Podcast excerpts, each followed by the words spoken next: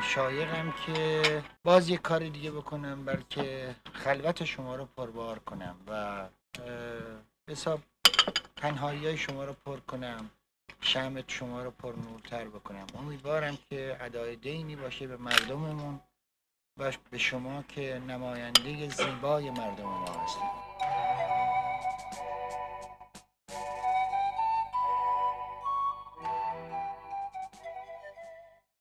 دوستان و همراهان عزیز سلام من زهره هاشمی هستم و شما به چهارمین قسمت قاصدک شنو با عنوان گلشیری نویسنده زمانی استراب و خفقان گوش می‌کنید.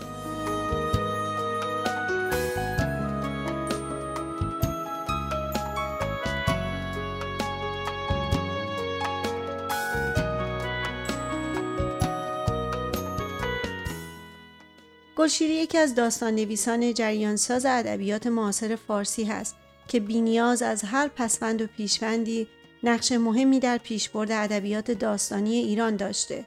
او به جز نوشتن داستان تجربه هاش در داستان نویسی رو به نسل بعد از خودش هم منتقل کرده و مقالات و نقدهایی هم در این زمینه نوشته و چهره های مهمی رو به ادبیات داستانی ایران معرفی کرد که آثار اکثرشون بخش مهمی از ادبیات داستانی حال حاضر ایران رو تشکیل میده. مطالبی که میشنوی تدوینی هست از گفته ها و مصاحبه های گلشیری، حرف های همسرش و چندین مقاله که بیشترشون در وبسایت بنیاد گلشیری ذکر شدن. آدرس مقاله های دیگر رو هم برای دسترسی در توضیحات همین فایل ذکر کردم.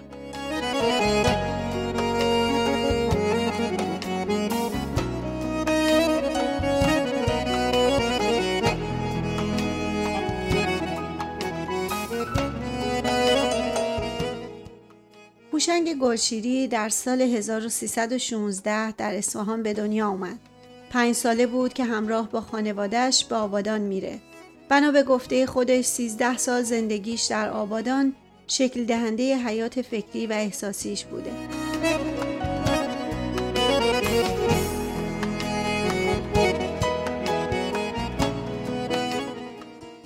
پدرم کارگر بنا سازنده مناره های شرکت نفت بود و ما مدام از خانه به خانه دیگر می رفتیم و همش هم بازی و بازی می کردیم. فقر هم بود اما آشکار نبود چون همه مثل هم بودیم و عالم بیخبری بود. از سال 1334 تا 1352 در اصفهان زیستم تا 37 آموختن و خواندن بود و آشنایی از درون با سنت های ریشه دار. آن هم آدمی که الخی بار آمده بود در خانه شلوغ ما شش بچه بودیم و یکی هم بعد آمد و مسکنمان اتاقی کوچک بود و صندوق خانه ایم. خانه هم چند اتاق داشت با کلی آدم. تابستان ها هم کار می کردیم در بازار. من و برادر بزرگتر و بعد از دیپلم گرفتن هم همینطور. من باز مدتی در کارخانه ای، مدتی هم در بازار، در دکان رنگرزی و خرازی و بالاخره در دکان قنادی کار کردم. مدتی هم در تهران و در خاکبرداری زمینی که قرار بود برق آلستوم فعلی شود. بالاخره از دفتر اسناد رسمی سر درآوردم پس از گرفتن دیپلم. گلشیری اولین داستانش رو در همین زمان می نویسه. او درباره شروع کارش به نویسندگی اینطور گفته. همه جا درباره من نوشتند که با شعر شروع کرده است. قضاوت ها بر اساس آثار چاپ شده است. حقیقت این است که حداقل دو کار چاپ نشده و بسیار خام هنوز هم دارم که باید مال سال 37 باشد. یعنی وقتی که در دفتر اسناد رسمی کار می کردم.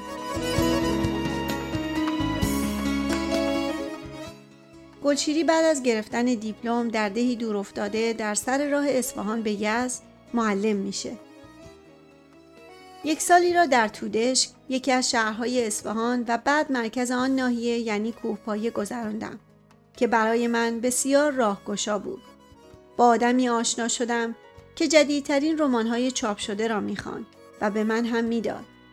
مصطفی پور که از سوی با بهرام صادقی آشنا بود و از سوی دیگر خود هم مینوشت. این آدم همان وقتها هم معتاد بود و حرام شد. اما همین آشنایی سبب شد تا من مستقیما به پیشروترین روشنفکران زمانه وصل شوم آن هم از راه مطالعه او در سال 1338 تحصیل در رشته ادبیات فارسی رو در دانشگاه اصفهان آغاز می‌کنه. آشنایی با انجمن ادبی صاحب در همین دوره اتفاقی مهم در زندگی گلشیری بود. از سال 39 به انجمن ادبی صاحب رفتم و این انجمن نشینی به گمانم تا 42 و شاید 43 ادامه داشته است. شرکت در جلسات انجمن صاحب زمین ساز آشنایی با برخی از اهل قلم آن روز اصفهان شد که در نشست های ادبی دیگر هم تداوم پیدا کرد. آشنایی با برخی فعالان سیاسی در این جلسات او را وارد عرصه فعالیت سیاسی می‌کنه که به دستگیریش در اواخر سال 1340 خاتمه پیدا می‌کنه. از طریق اعضای همین انجمن بود که ما هم به قبیله پذیرفته شدیم و جریمهش را در نصف سال زندان دیدیم. چند ماهی زندان مرا از درون با اعضای حزب توده آشنا ساخت. بسیاری از داستانهای سیاسی من با جهتگیری ضد چنان حزبی آن سال نطفه بست مثل عکسی برای قاب عکس خالی هر دو روی یک سکه یک داستان خوب اجتماعی و بالاخره بعدها جبه خانه. بسیاری از دشمنان مادرزادی را من از همین راه برای خود تدارک دیدم. در پایان شهریور 1341 گلشیری از زندان آزاد میشه و در همون سال از دانشکده ادبیات دانشگاه اصفهان فارغ و تحصیل میشه. بعد از زندان ما جوانان از کهنه سرایان جدا شدیم و انجمنی جداگانه درست کردیم. بر سر قبر صاحب. ما در انجمن تازه بر زمین می نشستیم و دایره وار هر کس اثری یا تحقیقی را می خاند. رسم خواندن بر سر جمع و رو در رو از کاری سخن گفتن به خصوص تحمل شنیدن داستان یادگار این دوره است. در این زمان بود که چند شعر و یک داستان از گلشیری در مجلات پیام نوین فردوسی و کیهان هفته به چاپ رسیده بود. این نشستهای ادبی که به دلیل حساسیت ساواک در خانه ها ادامه یافت هسته اصلی جنگ اصفهان شد. جنگ اصفهان مجله ای بود که در سال 1344 اولین شماره اون در اومد. غیر از هوشنگ گلشیری و برادرش احمد، شاعران و نویسندگان سرشناسی مثل محمد حقوقی، ابوالحسن نجفی، احمد میرعلایی، جلیل دوستخواه و زیاء موحد با این حلقه همکاری داشتند. مجله ادبی جنگ اصفهان تا سال 1360 در 11 شماره منتشر میشه و گلچیری تعدادی از داستانهای کوتاه و چند تا از شعرهاش رو در شماره های مختلف این مجله به چاپ میرسونه. در سال 1347 گلشیری این داستانها را در اولین مجموعه داستانی با عنوان مثل همیشه منتشر می‌کنه در 1346 گلشیری و تعدادی از یارانش در جنگ اصفهان همراه با عده دیگه از اهل قلم در اعتراض به تشکیل کنگره فرمایشی از جانب حکومت وقت بیانیه رو امضا می کنند و کانون نویسندگان ایران رو در سال 1347 تأسیس می کنند. در سه دور فعالیت کانون در جهت تحقق آزادی قلم و بیان و دفاع از حقوق سنفی نویسندگان گلشیری همواره از اعضای فعال کانون بود.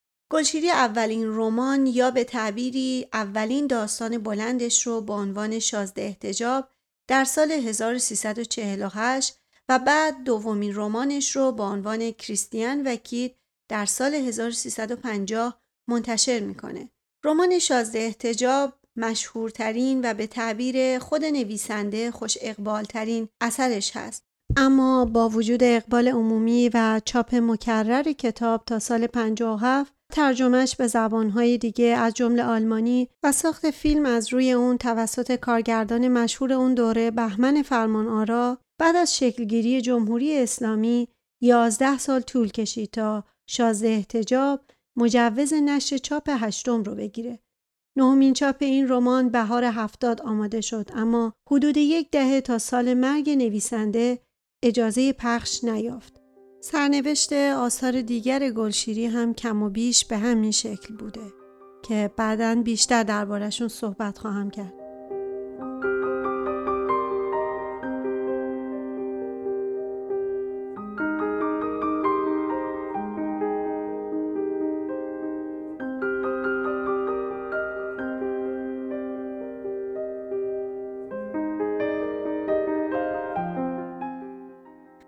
اواخر 1352 گلشیری برای بار دوم به مدت شش ماه به زندان میافته و تا پنج سال هم از حقوق اجتماعیش از جمله تدریس محروم میشه. او ناچار میشه در سال 1353 به تهران بیاد. در تهران با بعضی از دیاران قدیمی جنگ اصفهان که ساکن اونجا بودن و عده دیگه از اهل قلم جلسات هفتگی برگزار می‌کنه. او دومین مجموعه داستانیش رو با عنوان نمازخانه کوچک من در سال 1354 منتشر می‌کنه و همینطور اولین جلد رمان بلندش با عنوان بره گمشده رایی رو در 1356 منتشر می‌کنه. در سال 1354 همینطور نمایشنامی از او با عنوان سلامان و ابسال به روی صحنه میاد و این نمایشنامه جز اون دست از آثار گلشیری هست که هنوز اجازه نشر پیدا نکرده.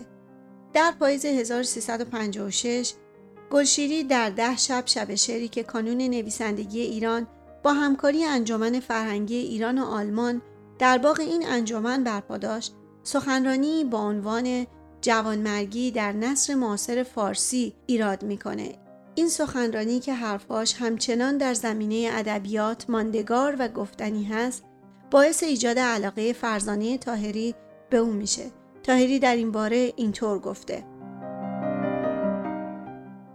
بالاخره گلشیری بالا رفت و جوانمرگی در نصر معاصر فارسی را خواند. سال دوم سوم دانشگاه بودم. 17 سالگی رفتم دانشگاه و آن زمان 19 سالم بود.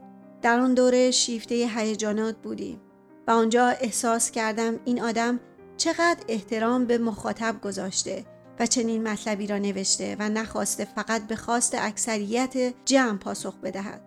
یادم هست که خیلی تحت تاثیر قرار گرفتم. فردای آن روز رفتم جایی که پرسش و پاسخ شب قبل را انجام می‌دادند. آنجا از نزدیکتر دیدمش و متوجه شدم که چقدر باهوش است.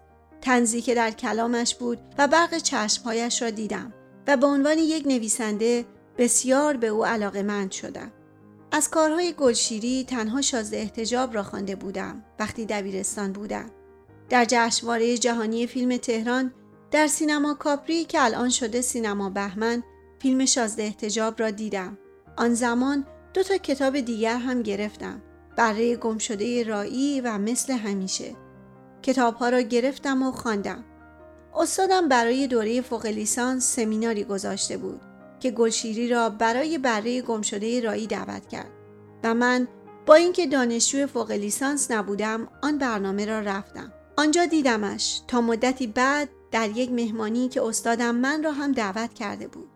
با هم شخصی تر آشنا شدیم و ادامه پیدا کرد تا انقلاب و ازدواج.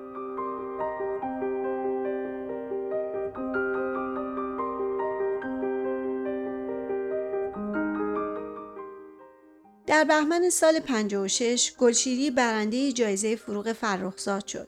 در تابستان 1357 او برای شرکت در طرح بین المللی نویسندگی به آیواسیتی در آمریکا سفر کرد و در چند ماه اقامتش در خارج از کشور در شهرهای مختلف سخنرانی کرد و در زمستان 1357 بعد از بازگشت به ایران به اصفهان رفت و تدریس رو از سر گرفت. و من در 58 دوباره دبیر شدم. در اصفهان دفتری تشکیل شد به اسم دفتر مطالعات فرهنگی و ضمناً در کانون مستقل فرهنگیان فعال بودم. گاهی هم برای جلسات مهم کانون به تهران می آمدم. در همین سال یعنی سال 58 با همسرم فرزانه تاهری ازدواج کردم و آخر سال به تهران منتقل شدم. به همان دانشکده هنرهای زیبا که پس از انقلاب فرهنگی گمانم در سال 1360 حکم اخراج گرفتم. در عواسط سال 1362 گلشیری جلسات هفتگی داستانخانیش رو که به جلسات پنجشنبه ها معروف شد با شرکت نسل جوانتر داستان نویس ها آغاز کرد. در این جلسات که تا اواخر سال 1367 ادامه پیدا کرد نویسندگانی چون اکبر سردوزامی، عباس معروفی، منصور کوشان، شهریار مندنیپور و منیرو روانیپور شرکت داشتند. به گفته همسرش فرزانه تاهری این جلسات بخش مهمی از زندگی هوشنگ گلشیری رو تشکیل می‌داده. آدمی بود که میگم این افسانه که در خلع خلق میشه کرد رو خیلی قبول نداشت درسته که وقتی می‌نویسی در لحظه خلق تنهایی ولی مدام می‌خواست بیاندوزه و این آبیاری کنه در واقع انگار این ذهن رو یا تخیل رو و آدم انزوا نبود. این سماجتی که داشت برای پیگیری این جلسه ها واقعا در هر شرایطی ما هر جا بودیم باید اون ساعتی که می اومدیم خونه باید میرسوندیم خودمون هیچ وقت این ور اون ور کنه و اینا نبود. خیلی مهم بود. واقعا زنده بود به این چیزا. زنده بود. یعنی این دادنه که مدام از خودش بگذاره وسط خب بخشش همون مال معلمی بود. و بخشش این که یه جور وظیفه یا به قول خودش خمس و زکات باید میپرداخت. گوشی آدم بدبستون بود.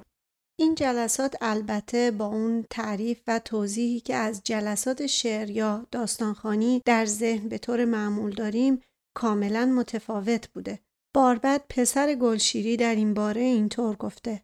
فرق می‌کرد جلساتشون با جلسات معمول. یعنی اینو بارهام نوشته که در واقع جلساتی که اونها میگذاشتن این طی دهه ها فرق می‌کرد با انجمن ادبی. و حتی توی در احوال نیمه روشن مقدمه نیمه تاریک ماه و جای دیگه هم اینو گفته که جمع میشن دور هم نویسنده ها و شعرا بعد این قربون اون میره اون فدای اون یکی میشه یکی شعر می‌خونه کف می‌زنن. قول خودش تعدادی هم از اساتذه یکی دو جمله هم راجبش میگن. اینها نبود اینها جدل می‌کردند. یعنی در واقع چیزی که جاش خالی بوده. یعنی هیچ ربطی به چیزهایی که امروز و در واقع سالیان سال است که هست که جمعی شاعر بشینن نوبتی بخونن و تبریک بگن به هم دیگه. مطلقا همچین چیزی نبود. همکاری با مجلاتی همچون آدینه دنیای سخن و ارغوان از اواخر سال 1364 تا 72 که سردبیری مجله کارنامه رو به عهده گرفت دور تازه ای از کار مطبوعاتی گلشیری را رقم زد.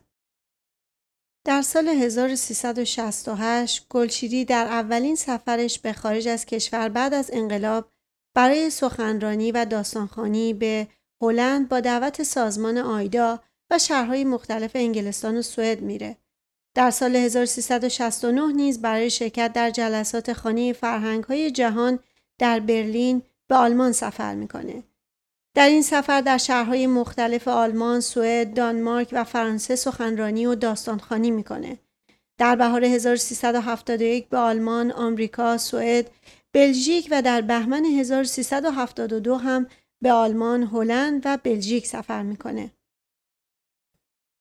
در نهایت میشه گفت با نگاهی اجمالی به کارنامه گلشیری در دهه 60 این دهه رو دهه کار مطبوعاتی و رسانه‌ای تر شدن گلشیری دونست.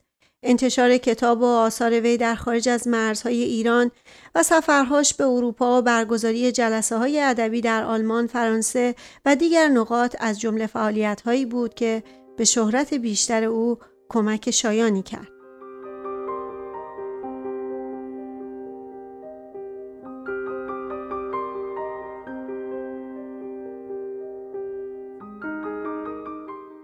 گلشیری مجموعه داستان پنجگنج رو در سال 1368 در سوئد منتشر می‌کنه فیلمنامه دوازده رخ رو در سال 1369 رمان‌های در ولایت هوا آینه های دردار و مجموعه داستان دست تاریک دست روشن و همینطور در ستایش شعر سکوت رو بین سالهای 70 تا 74 منتشر می‌کنه.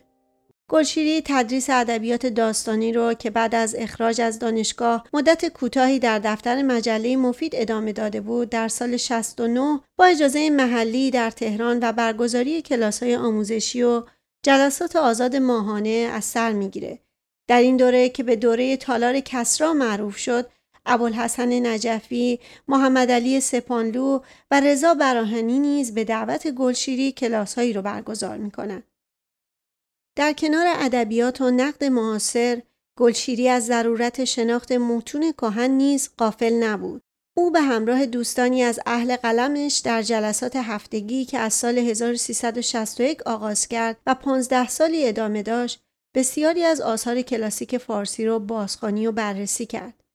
در فروردین 1376 او اقامتی نه ماهه در آلمان به دعوت بنیاد هانریشبول داشت و این فرصتی شد برای به پایان رسوندن رمان جنامه که تحریر اون رو 13 سال قبل آغاز کرده بود.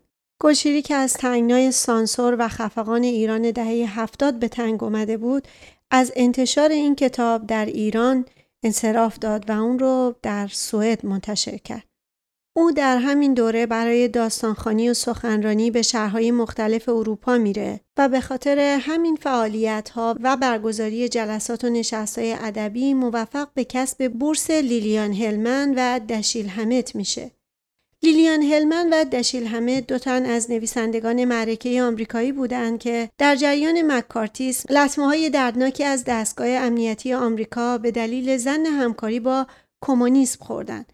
علاوه بر این بورس یک جایزه ادبی دیگر هم به نام حمد وجود دارد که به نویسندگان رمان جنایی سیاه و کاراگاهی داده میشه. هلمن حمد اما یک کمک هزینه یا بورس پولی هست که از سوی یک نهاد ناظر بر حقوق بشر به نویسندگانی داده میشه که از نبود کافی آزادی بیان ضربه خوردن. انتشار رمان جنامه در سوئد و کسب جایزه هلمن کم و بیش همزمان میشه با رفت و آمدهایی برای از سرگرفته شدن فعالیت های کانون نویسندگان در ایران. این پیگیری ها با اتفاقاتی که به قتل های زنجیره‌ای معروف شدن به پایان می‌رسه. محمد مختاری از جمله نویسندگانی بود که در سال 77 به قتل می‌رسه و گلشیری یکی از سخنرانان مزار این چهره فرهنگی و ادبی بود. دوستم دولت آبادی گفت هو باقی تمام این مدت به این تعبیر زیبا نگاه می‌کردم فکر می‌کردم. چهره محمد مختاری را که دیدم یادم اومد هو الباقی. از سوی خود خدای مهربان باقی است. و من فکر می‌کنم محمد مختاری هم باقی خواهد ماند. محمد مختاری مثل من عضو کانون نویسندگان ایران بود. در تمام این سالها تلاش کردیم که کانون نویسندگان تشکیل بشه. متاسفانه اونقدر عذاب بر سر ما ریختند که فرصت زاری کردن نداریم.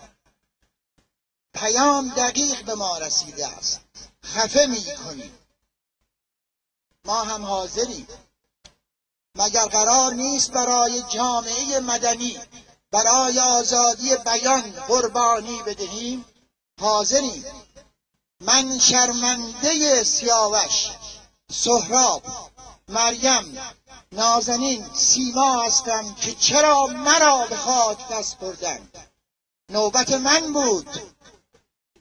به هر صورت می‌خواهیم از مقامات که به زودی قاتلین شبزدگان مرتجعان را دستگیر کنند. شعار ندید. خداوند باقی است. خداوند پاک خداوند زیبا خداوند سخن گفتن پچ پچه خداوند خشم خداوند نیست شیطان است. شیطان است که دوستان مرا خفه کرده است. پیام آشکار است. ما از خدا هم می‌خواهیم که انتقام ما را از شبزدگان بگیرد. ببخشید.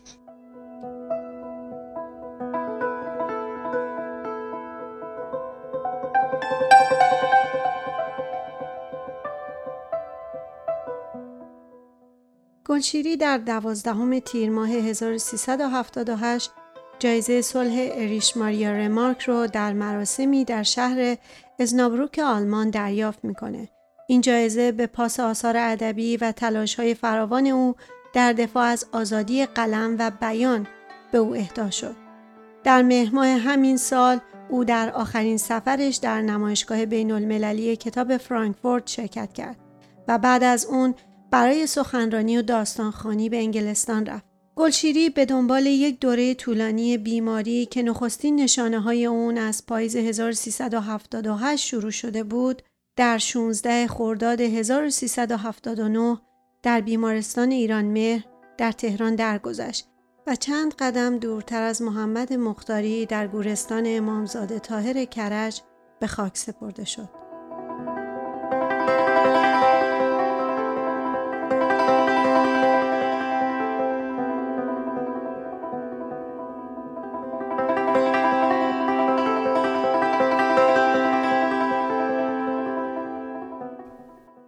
آصف بارزی در مقاله با عنوان گلشیری انسانی که زمانه را تحمل کرد درباره گلشیری اینطور نوشته گلشیری در طول عمر 63 ساله خود به ادبیات داستانی ایران بسیار خدمت کرد و ثمر رسوند.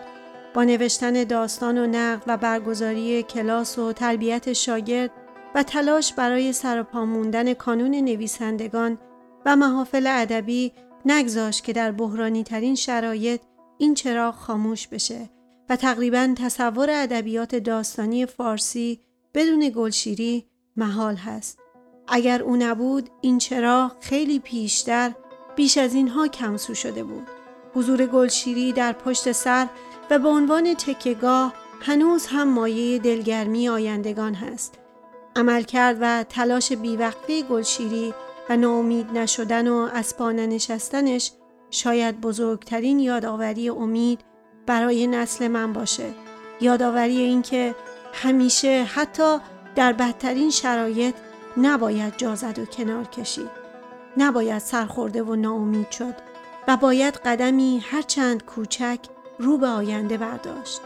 همانطور که گلشیری در داستان نیروانای من نوشته بود.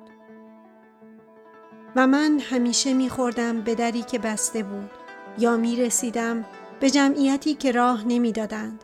حتی به عمد دست دراز می کردن تا نگذارند جلوتر بروم. می‌دانستم که نمی‌رسم اما رفتم تمام شب تمام روز